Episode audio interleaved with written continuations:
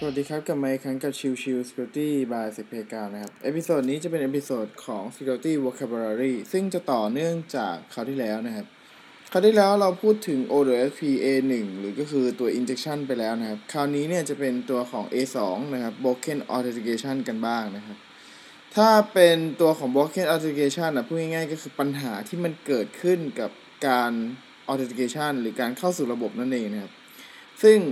ความเสี่ยงหรือว่าช่องโหว่หลาย ๆ อย่างที่มันเกิดขึ้นเนี่ย มันมักจะเกิดจากตัว user เป็นหลักนะครับ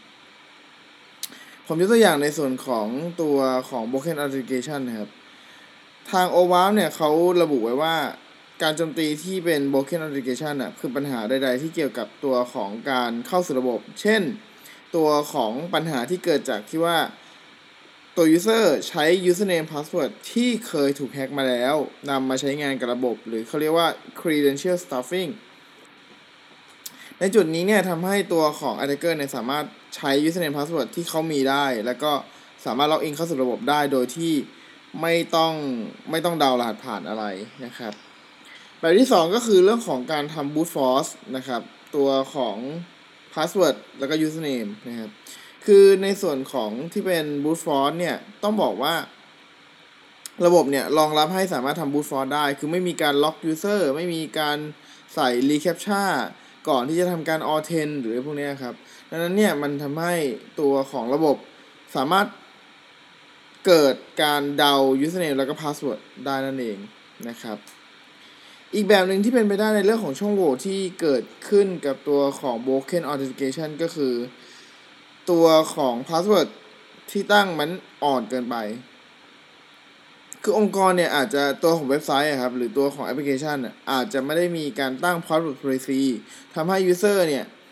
ตั้ง password ได้ง่าย ๆ แล้วพอเป็น password ง่ายเนี่ย ก็อาจจะทำให้มันสามารถเดาได้โดย attacker จนกระทั่งสามารถ login เข้าสู่ระบบทำให้ attacker สามารถ take over ตัวของ account ของ user ได้นะครับ อีกแบบหนึ่งที่มันเป็นไปได้ก็คือเรื่องของตัว encrypt password นั้นใช้เป็น weak encryption นะครับ ซึ่งอันนี้เนี่ยจริง ๆ มันจะผูกกับตัวของ A3 นะครับ ก็คือ sensitive data exposure นะครับ อีกอันหนึ่งที่จริง ๆ แล้วอันนี้ขึ้นอยู่กับตัวลักษณะของความ sensitive ของตัวแอปพลิเคชันนะครับ ก็คือเรื่องของที่ตัวของแอปพลิเคชันนั้นไม่มี multi factor authentication นะครับ ซึ่งก็คือ what you know what you have what you are พวกนั้นนะครับ ซึ่งก็ใช้เป็น multi factor นะครับ factor ที่เราจะใช้ในการเข้าสู่ระบบเนี่ยมากกว่า1นะครับ คือโดยปกติเนี่ยเราใช้ username password ซึ่งก็คือ what you know นะครับ เข้าสู่ระบบนะครับ แต่ว่าตัวของ multi factor authentication หมายความว่าจะใช้มากกว่า 1 factor คือ what you know what you have what you are นะครับ ถ้าเป็น what you know ก็คืออะไรที่คุณรู้ what you have ก็คืออะไรที่คุณมี เช่นบัตร เช่น โทรศัพท์แล้วก็ได้ OTP มาอะไรเงี้ยนะครับ ซึ่งอันนี้ก็แล้วแต่ตัวของแอปพลิเคชันจะระบุว่าตัวของ user จะต้องใช้ authentication factor ไหนนะครับ อีกส่วนหนึ่งที่อาจจะพลาดกันนะครับ ก็คือเรื่องของการที่ดันเอา section ID ไปใส่ไว้ใน URL นะครับ ซึ่งทำให้ตัวของ URL เนี่ย ถูกสแตมป์เข้าไปในตัวหลอกแล้วอาจจะทำให้ถ้าหลอกมันหลุดออกมานะครับ ก็จะทำให้ตัวของเหยื่อหรือหรือผู้ใช้งานเนี่ย อาจจะทำให้ถูก take owner ตัวของ account ได้นะครับแล้วก็ไม่มีเรื่องของการทำพวก single sign on อย่างเหมาะสมนะครับ ซึ่งตรงนี้ก็เป็นตัวของที่เป็นปัญหาที่ทำให้เกิดตัวของ broken authentication ได้ทั้งสิ้นนะครับ โดยถ้าดูจากตัวของ list calculation ของทาง OWASP นะครับ ถ้า exploitability เนี่ย ก็จะเป็น 3 นะครับ คือความยากง่ายในการตรวจพบหาการโจมตีต่างๆเนี่ยก็จะเป็น 3 นะครับ prevalence นะครับ มีการโจมตีกว้างขวางแค่ไหนนะครับ ก็ถ้ามองเป็นเรื่องของการโจมตีเนี่ย ก็อาจจะไม่ได้มีมากนัก เพราะว่าด้วยความที่ปัจจุบันตอนนี้เนี่ย หลาย ๆ เว็บไซต์เนี่ยมันมีการป้องกันแบบที่เป็น ตัวของ OTP เอยหรือว่าใช้เป็นลักษณะของที่เป็น multi-factor authentication เอยหรือว่ามี captcha มาเกี่ยวข้องอะไรเงี้ยนะครับ ส่วนถ้าเป็น detectability อันนี้จะค่อนข้างยากนิดหนึ่งนะครับ detectability ก็คือการตรวจจับให้ได้ว่าในซอสโค้ดนั้นเนี่ยมีพฤติกรรมที่เป็นความเสี่ยงที่ทำให้เกิดเป็น broken authentication หรือเปล่า ซึ่งถ้าเป็นทูลธรรมดาทั่วไปเนี่ยอาจจะตรวจจับได้ยากหน่อยหนึ่งนะครับ แต่ว่าก็ยังสามารถตรวจจับได้อยู่ดีนะครับ ก็ต้องลอง ใช้บางเครื่องมือบางตัวที่จะสามารถตรวจจับได้นะครับ พอมันเป็น Impact นะครับ เนื่องด้วยผลลัพธ์ของการโจมตี Broken Authentication เนี่ย มันคือทำให้ตัวของ User ถูกยึด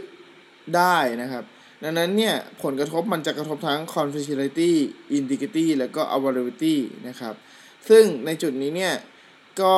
จะเป็นเทคนิคเป็น 3 นะครับ คือ Impact เป็น 3 เลยนะครับ คือรุนแรงมากนั่นเองนะครับ ดังนั้นเอ่อสิ่งที่เราสามารถที่จะป้องกันในเรื่องของการไม่ให้เกิดตัวของ broken authentication ได้นะก็คือการ implement ตัว multi factor authentication นะครับ ต่อมาก็คือเรื่องของการเปลี่ยนตัว default credential ให้เป็นอื่นๆ ใด ๆ ที่ที่เดาได้ยากนะครับ แล้วก็มีการเช็ค password ที่ตัวของ user input เข้ามาว่าเป็น password ที่ง่ายหรือเปล่า ซึ่งไอ้ password ที่ง่ายเนี่ย มันไม่ใช่ไม่ใช่แค่ ตัวอักษรที่สั้นนะครับ แต่รวมถึงอาจจะเป็นคำที่มักถูกใช้ในการโจมตีอยู่แล้ว อย่างเช่นพวก QWRT อะไรพวกนี้นะครับ หรือว่าเป็นพวก password 1 หรืออะไรเงี้ย อันนี้พวกนี้ก็จะเป็นอยู่ใน top password list ที่ไม่ควรตั้งเป็น password ที่ง่ายนะครับ แล้วก็ในเรื่องของการทำพวก registration หรือว่า credential recovery ต่างๆ ใดๆครับ ก็ควรจะมีการส่งเมสเซจไปที่ไปที่ตัวของอีเมลนะครับ ไม่ไม่ควรจะเป็นการ reset password ที่หน้าเอ่อที่ไม่คำถามที่เดาได้ง่ายนะครับ วิธีการป้องกันอีกแบบหนึ่งที่เราทำได้นะครับ ก็คือเรื่องของการทำ fail login attempt นะครับ คือหมายความว่า มีการตั้งไปเลยว่า โอเค ถ้าสมมติว่า user A เนี่ย หรือ user ใดๆก็แล้วแต่ครับทำมีการล็อกอินที่มันผิดเกินจำนวน 5 ครั้งหรือ 10 ครั้งก็ทำการล็อก Account ไว้ก่อนจนกระทั่งตัวของ user ติดต่อเพื่อจะทำการปลดล็อกอะไรอย่างเป็นต้นนะครับ รวมถึง ถ้ามีการบูฟฟอร์หรือหรือใด ๆ เนี่ย ก็มีการแจ้งเตือนไปที่แอดมินนะครับ ว่าเฮ้ยมีกำลังเกิดบูฟฟอร์อยู่นะ ให้ทำการแบนตัว IP นั้น หรือว่ากรองตัว IP นั้นอีกทีหนึ่งนะครับ โอเค ก็ episode นี้นะครับ ยกตัวอย่างของตัว A2 2017 Broken Authentication ไว้ประมาณนี้นะครับ ก็ถ้าใครสนใจรายละเอียดก็ลองดูในส่วนของที่เป็นเอกสารของทาง OWASP นะครับ ซึ่งก็จะได้เห็นชัดอีกทีหนึ่งในเรื่องของตัวรายละเอียดนะครับ โอเค episode นี้ฝากไว้เท่านี้นะครับ ขอบคุณทุกท่านที่เข้ามาติดตาม แล้วพบกันใหม่สำหรับวันนี้ลากันไปก่อน สวัสดีครับ